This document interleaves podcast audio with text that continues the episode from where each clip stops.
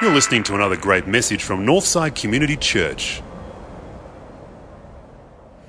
As I said, Jesus is talking about banquets. He's talking about people in people's houses and guests and homes.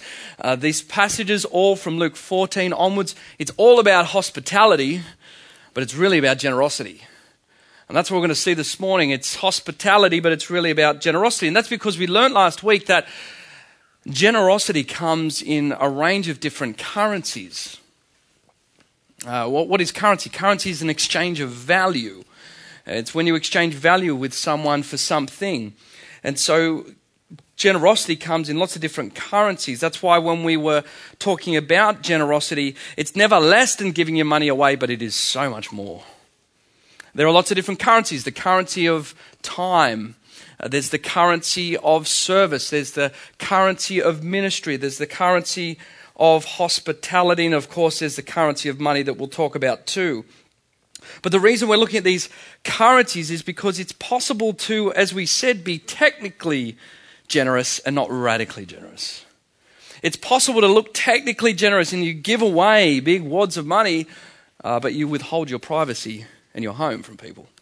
It's possible to look like you are technically generous because you give away wads of your time, but you withhold the value of your money. It's possible to look technically generous because you're giving away your time and your money, uh, but you're not willing to be accountable to someone and, and something in that, and you're not willing to do that on a regular basis, that's a currency of service. Are you with me? So it's possible to be technically generous and not radically generous. And so the whole point of this series is that generosity is the pervasive giving away of things of value in your life, the pervasive giving away of currency in all areas of your life. And this morning we come to understand an area of generosity that's, let's be honest, a bit underwhelming. It's a bit, it's a bit underwhelming, but it can be overpowering. It's underwhelming and overpowering. We're going to talk about hospitality. Now, the currency of hospitality and the generosity of that, it's, it's, it's underwhelming, but it can be overpowering. Listen to this quote from Emperor Julian in 360 AD. Why do we not observe how the benevolence of Christians towards strangers, has done the most advantageous things to advance their cause. For it is disgraceful that these impious Galileans, the Christians, support not only their poor, but ours as well. And while everyone is able to see that our own people lack aid from us. You see, Christianity set the cities that they were in, Christian communities set the cities that they were in alight for God, not just through their message and not just through their money, but through their radical generosity generosity of their time, generosity of their healing, generosity of their care. And so Christianity exploded primarily because people saw communities of radical generosity. Here's the question then, Northside. Would that be the naturally observable dynamic for us as a church then? That's the challenge. If we, if we want to see Sydney set on fire for God, if we want to see Sydney change, if we want to see your friends and my friends and your family and my friend, family come into the church and be set alive for God. The question is would people look and step back from us and say, man, they're a radically generous community? I don't know. That's the question we've got to ask this morning. So um, that's why we're going to look at all of this. And that's why, by the way, when we talk about generosity, I've said there's going to be no calls. There's going to be no buckets passed round at the end of the service. There's no, going to be no cards for you to sign. There's no ministry sign up sheets and expos in the foyer because we're merely sowing a seed here in our community. It says, God willing, will begin to birth that in you and I and grow that. So, are we generous? Look, if you're like me, I don't know, if, you, if you're like me, I, I, before I came to this, I looked at hospitality like this. I thought hospitality was master chefing people. I thought hospitality was cooking up a nice meal. You, you say things to yourself like, Look, I, I don't do hospitality because I'm not good at hosting people. Or you say, I'm not good at hospitality because I don't have the gift. It's a gift, right? It's a gift. Or I'm, I'm an introvert. So, so God, and I am an introvert, by the way, God uses me to, to do all the behind the scenes stuff. So I, that's not for me. I don't do, I don't do hospitality. I don't do hospitality. I don't have do hospitality because I live in a shoebox. I don't have a big house. I've got a two bedroom unit. How do you do hospitality in that? You know, I've got, I've got a table that's got two chairs that you sort of just have to squeeze into to get into the thing. I don't do hospitality. What I realized is when I was reading through this and studying this that uh, that's not what hospitality is about. And hopefully, I'll debunk that myth of hospitality because hospitality is not master chefing people. Here's what hospitality is. And here is generosity through hospitality. Hospitality is the indiscriminate giving away of your love, of your lifestyle, and your loot. Hospitality is the indiscriminate giving away of your love, your lifestyle, and your loot. Should we just go there this morning and look at that? That's what hospitality is about. First one, it's the indiscriminate giving away of your love. If you turn your Bibles back a bit or scroll down the electronic screen that you would have in front of you, as I said, this was one of a range of different stories, and Jesus is he's telling these stories at a soiree. He's at, he's at a, a, religious leader's house. He's telling these stories. And so he has a little message. He has a message for the people that were invited, the guests. He has the message for the host, and then he has a message for us. And so he talks to the people that are invited first. And he says here in Luke chapter 14, verse 8, when someone invites you to, invites you to a wedding feast, do not take the place of honor for a person more distinguished than you may have been invited instead.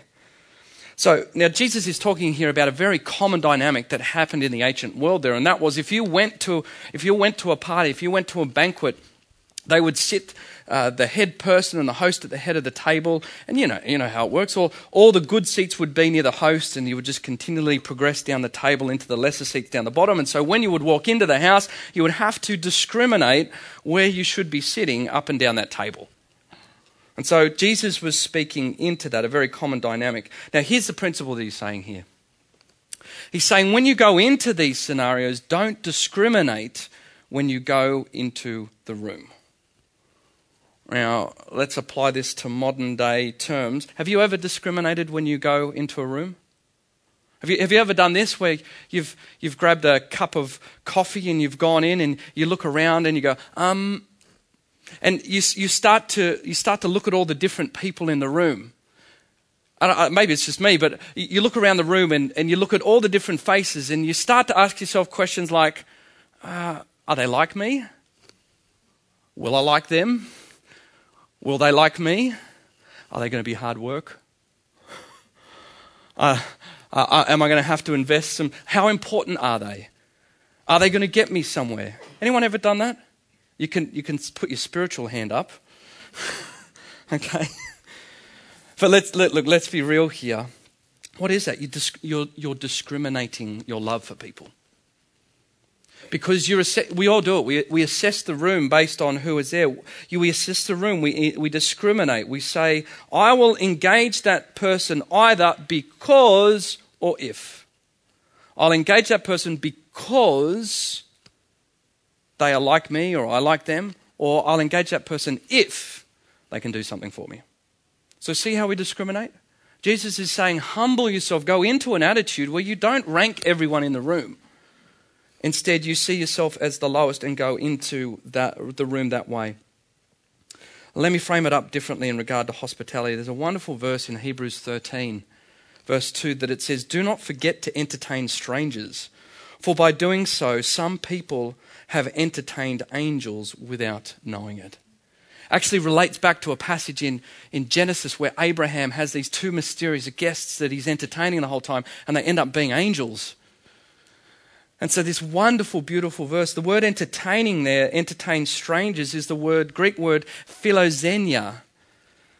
Uh, it, the, the back end of it sounds like a word that we would know, xenophobic. You know, xenophobic is, is to be afraid, xenophobia, to be a phobia, to be afraid of what? Of strangers. Philo meaning love. So it says there, love strangers indiscriminately. And here's what it means the currency of hospitality means to work like crazy at giving away your indiscriminate love to people who are not like you, who don't like the things you like, who are hard work, who are different. But the whole point being that the whole dynamic of Christian hospitality is that you might move into a relationship with a stranger in order that a stranger becomes a friend and a friend eventually becomes family. Isn't that how it works in the church? Put it the other way around. Uh, have, have you guys ever been to a party or a networking event where you were the only person there? You know, where you turn up, you know, where you try and turn up like, like 35 seconds before it's about to start so you can just jump straight to the seat and you don't have to talk to anyone. But what does that feel like? Have you guys ever had that feeling that you get there and you're only one and that, that sick feeling in your stomach? You know, you sort of want to, want to go to the toilet, it's like it's that bad. It's just like sick feeling. You don't want to talk to anyone and you need to look for a brochure or a cup of coffee or something to distract you. Look, here's a question. What if the minute you arrive, someone totally different from you bounds into the entrance, wraps their arms around you, never met you before, said, Hey, I'm so glad you're here. Why don't you come in and meet a whole bunch of the people? Would that feel all right? Yeah. That's, that's the other dynamic. Look, question this morning, church how do you think a non Christian feels the minute they walk into this place? Of course, they're hanging out in Pole Lane to like 9.29 and 59 seconds so they can just, just run in here and grab a seat and move down. How, how would you feel if you're in their shoes and you, you don't know them from a bar of soap? Come in, welcome, be a part of it. It's underrated, but it's overpowering, isn't it? It's underrated, but it's overpowering hospitality. Look, let's talk practically here. Here's the other thing you don't need to go outside church to start indiscriminately loving strangers. In fact, church is the best place to start indiscriminately loving strangers. And you're thinking, hang on, no, we're all Christians. Yeah, but we're strange Christians. I don't know about you, but whenever I go to churches and I see it in this place, I, I love the fact that we are a church where I, I can walk in most mornings and I can look around to the seats to the left and right of me and say in my head, you know what? If it weren't for the love, our common love in Jesus Christ, there is no way that you and I would be hanging out this morning. and that, that's, a, that's a healthy, beautiful thing, okay? That's a good thing. We, we, we are so vastly different, ethnically, socio-economically, in this place, that the only thing that holds us together is our commonality in Jesus. So it means you can start right here this morning. You can start this morning to love an indiscriminate stranger, uh, love them indiscriminately. Think about it in 20, 20 minutes' time, if I wrap this thing up well. You're going to spill out into the foyer. And what are you going to do? You're going to go to the coffee line and you walk into the foyer and you're going to go, um, are they, are they like me? Do I like them? Do, do I know them? Do they know me? Are they going to be hard work?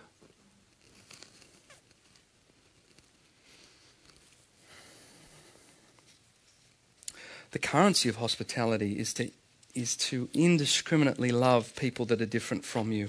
And in that builds a beautiful and a wonderful dynamic where maybe, just maybe, a stranger becomes a friend and a friend becomes family. So you're indiscriminate with your love. Here's the other thing that you indiscriminately give away you give away your lifestyle. And here's what I mean by that. In the next uh, passage, next story that Jesus tells in Luke chapter 14, he now goes from the guests and he turns to the hosts. And he says to the host, When you give a luncheon or a dinner or a party or a soiree, do not invite your friends. Do not invite your brothers or sisters. Don't invite your relatives or your rich neighbors, because if you do, they might invite you back, and so you will have been repaid. Now, we have to understand the context here that uh, Jesus is not in the, the modern day democratic society that we live in. He was, he was talking to a hierarchical society a society where uh, basically, if you wanted to advance up through the social, social circles, it wasn't about what you know, it's about who you know. And so the way that you would advance through the social circles is that you would go and seek out all the person, the people of influence, and you would practice hospitality. And you would invite them round. Why? In the hope that they might repay the favour. They might invite you back. You might be on the inner circle of their, their life, their inner ring. And if they didn't pay you back with a meal, then maybe they paid you back in the marketplace. Maybe they, there was a special deal for you, an extra bit of influence. And Jesus says, don't do that. I, I want my generosity to be radically different. Jesus says, open up your home. Here it is, regardless if the person could do anything for you. Now let's pause a minute here because I think we need to talk about home for a second, what home is, because I'm talking to Sydney siders and, uh, and particularly the younger generation, they're saying, Open up my home, you mean open up my shoebox? Have you seen the size of my unit in Waverton? More than that, they said, Have you seen my flatmates? They're crazy. I'm not, I'm not opening. I'm not opening up church people to my flatmates. Um, have you seen that? We, have got to, we've got to define this. Because the challenge is, on one hand, we can get home envy. Have you ever been in that situation where you get a bit of home envy? You go to someone's place and you just look at the foyer and it, it just seems like something out of this world. And, and you start realizing how many pieces of your furniture you could fit just into their foyer alone. That's what I call home envy in Sydney. And see, I always think there's two types of people that, uh, when it comes to home envy, there's those that have home envy, and then there are liars.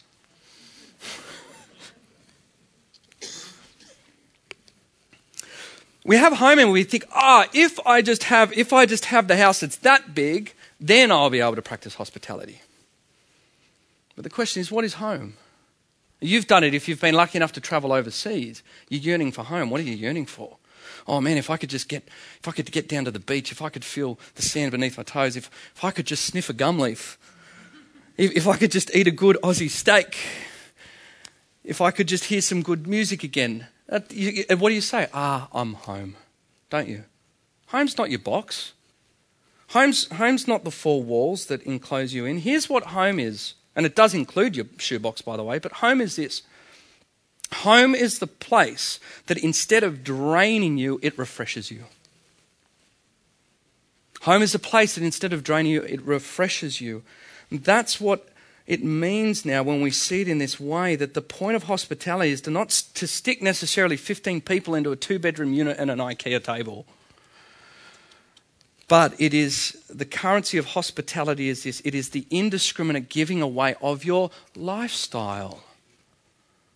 The indiscriminate giving away, it means there's hospitality is an attitude of openness about you. Is there an openness in your smile? Is there an openness in your presence? Is there an openness in the way that you greet people? Is there an openness to the way that you live? Look, think, think about it. What if, what if there was a, a, a backpacker or an expat that's just moved into Sydney? In fact, you might be someone who's in that situation right now, or you've been in that recently. We have all sorts coming through this place in our proximity to Sydney. Now, what is the one thing that a backpacker or an expat needs in a city that is so relationally cold and cut off? I mean, I mean, they've got a box, and one's called a hostel and one's called a hotel. It depends on which end of the spectrum you're at. So they've already got the box. What do they need most? They need someone to say, oh, Why don't you come out for a cup of coffee at my favourite cafe? Why don't, you, why don't you come? Why don't you come join us for dinner at the restaurant here? Why don't you come for a bushwalk? You've got to see the national park. You see, because for the Haddons, home for us is not just North Ryde. Home for us is Sea Change Cafe at Dee Why Beach. Home for us is Dee Why Beach. Home for us is Ku-ring-gai National Park. Home for us is all the places that we live out our lifestyle. So can you see how it's how we're redefining, we're debunking the myth here? Hospitality is not about inviting everyone into your lounge room necessarily, although you can do that. But it's just inviting someone. It can be underrated and overpowering. Anyone think that's achievable this week? Uh, anyone think that they might be able to just open up a little bit of their lifestyle to someone? Now, these all intersect, by the way, and it could be a whole another sermon. Because when you map these out, hospitality is the sweet spot between the three if we had three circles. Because, you know, you can, you can love people and you can be indiscriminate with, with, with, with your love, but not open up your lifestyle. And in fact, you can be very generous with your lifestyle and not open up the love. In fact, generous with the lifestyle and not the love. I call that networking. So, a whole other, but can you see that hospitality needs to be the intersection of these three things? Here's the last one it's, uh, the, it's the indiscriminate giving away of your love, your lifestyle, and the last one, hospitality, is the indiscriminate giving away of your loot. And that's what we read from this morning, the parable of the great banquet.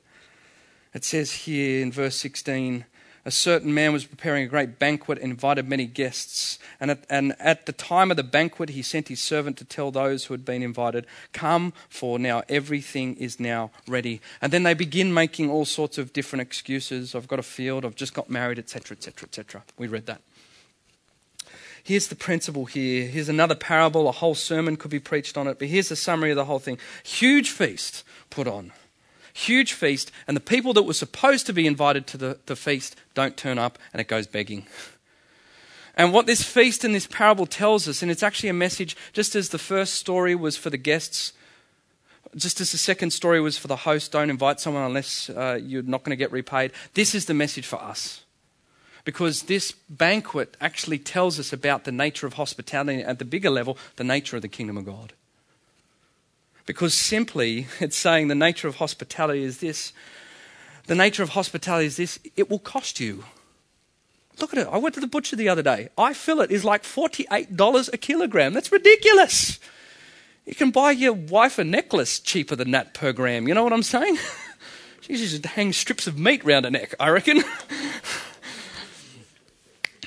Not a good Mother's Day gift, now that I come to think about it.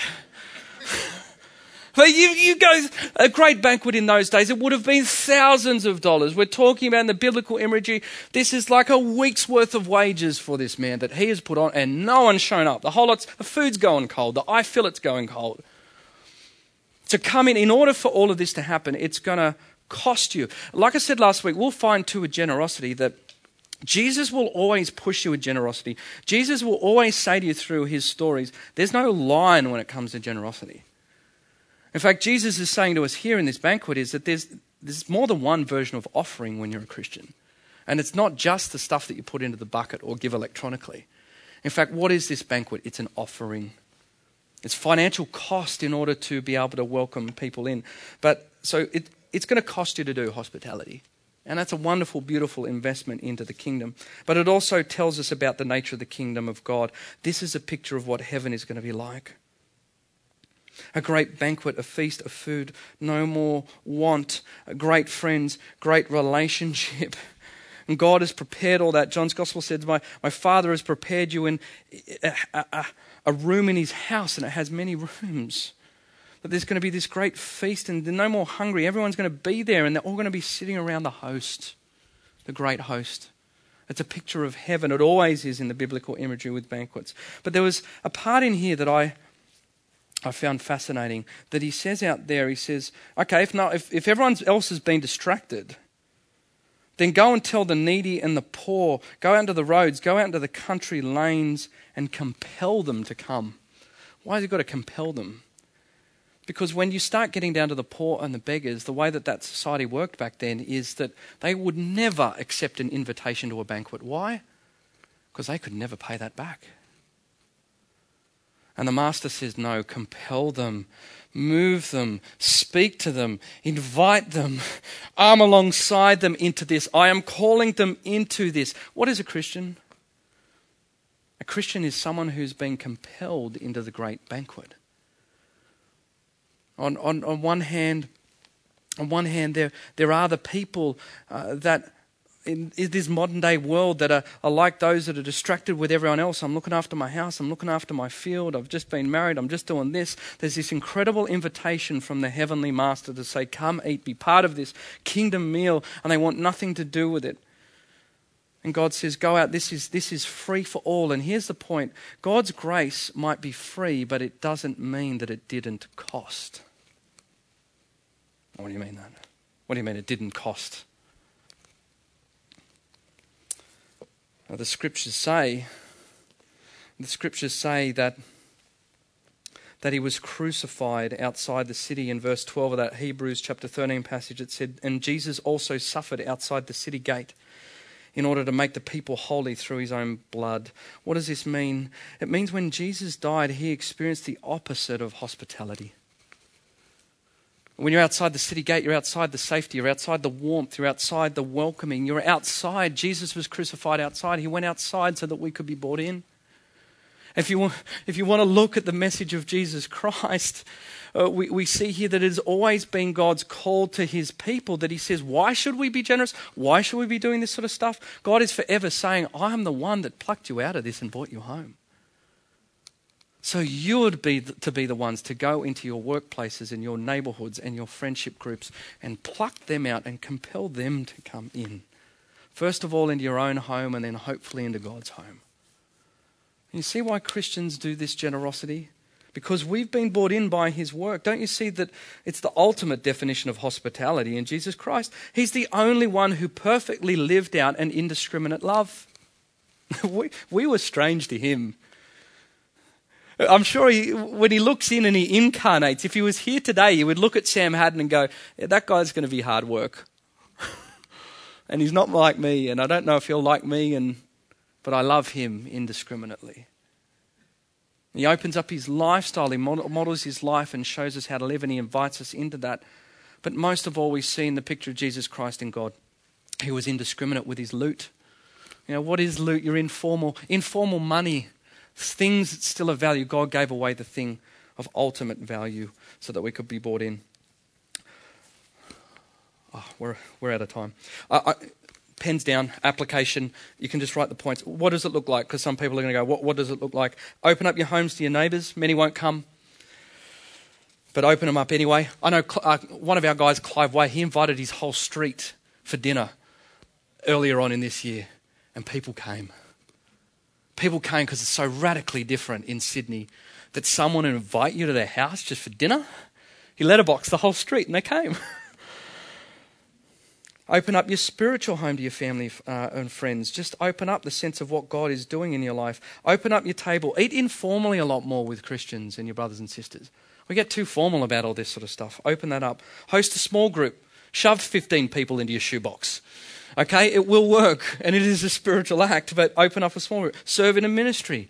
Anne Robinson, the incredible job that she does with our hospitality roster. I hope that anyone who is serving in that ministry, or anyone who is, will serve in that ministry, sees that it is something so much more than a trifold bit of paper. Every person that is on the communion and the door and the foyer I hope, if they haven't already, are going into this saying, I'm going to welcome a stranger in the hope that that, that stranger will become a friend and that friend will become family.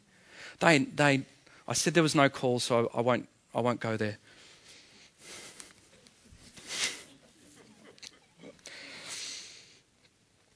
Mingle time, that little doozy that we do every week. Oh, don't you think about it? Why do they do this every week so the band can play a new trinky little song?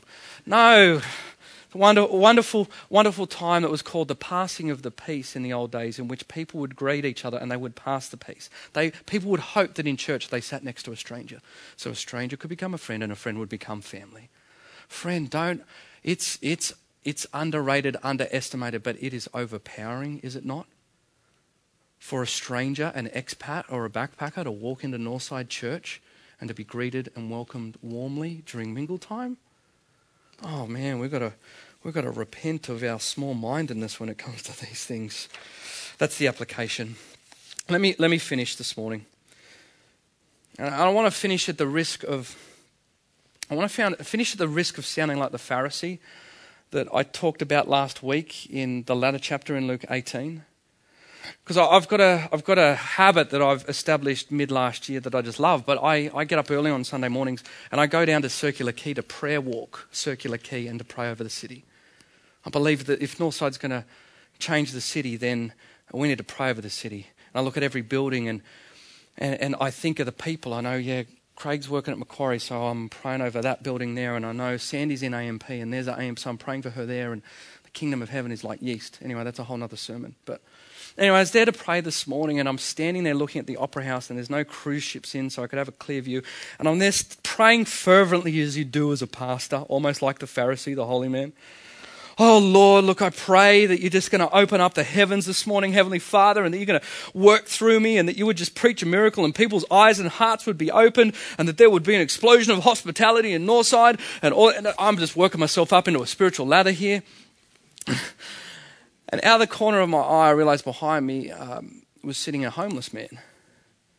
And we're the only two guys in all of Circular Quay at quarter to seven in the morning. And the Holy Spirit just hit me. And here I am reciting my outline for you all. Yes, hospitality is the indiscriminate uh, giving away of your love and your lifestyle and your suit uh, and, and your loot, love, lifestyle, loot. Give it, uh, yeah. And this guy's still sitting out the corner of my eye. I just gave up on the prayer. And for the first time, and this is why I'm not like the Pharisee, for the first time, I reckon ever, not ever, but I don't do it all that often, and that's why is not a good story on my part. Instead of praying, instead of hoping that God's going to do a mighty miracle in this place, I just walked to McDonald's. And I bought a sausage and egg McMuffin meal. And I walked back and I said, Lord, if it's your will, that guy's still going to be there.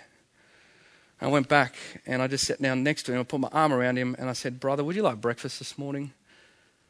And he just looked up and he said, Thanks, man. And I said, Life may not feel like it at the moment, but you've got to just know that God loves you. And then I walked off. Now, was there some big evangelistic conversation? No. Uh, was there, was there, did I get to know him? I don't even know his name. I didn't want to, I just, I just want to practice hospitality. And the whole point is, I realized this morning that you and I don't need any more theology when it comes to this issue. We don't need theology, we just need some intentionality, church. I do at least. And that's the whole point. Are we going to go into this with, a, as John Piper calls it, a strategic hospitality? What I realized this morning was I, I, was not embodying a strategic hospitality. I was not turning up in every moment of life thinking, how can I, in the smallest ways, give of my love, my lifestyle, my loot? Piper says when we do that, when you practice hospitality, you experience the refreshing joy of becoming conduits of God's hospitality rather than being self decaying cul de sacs. Do you get the imagery? I don't think we need theology. We just need some intentionality. Let's pray.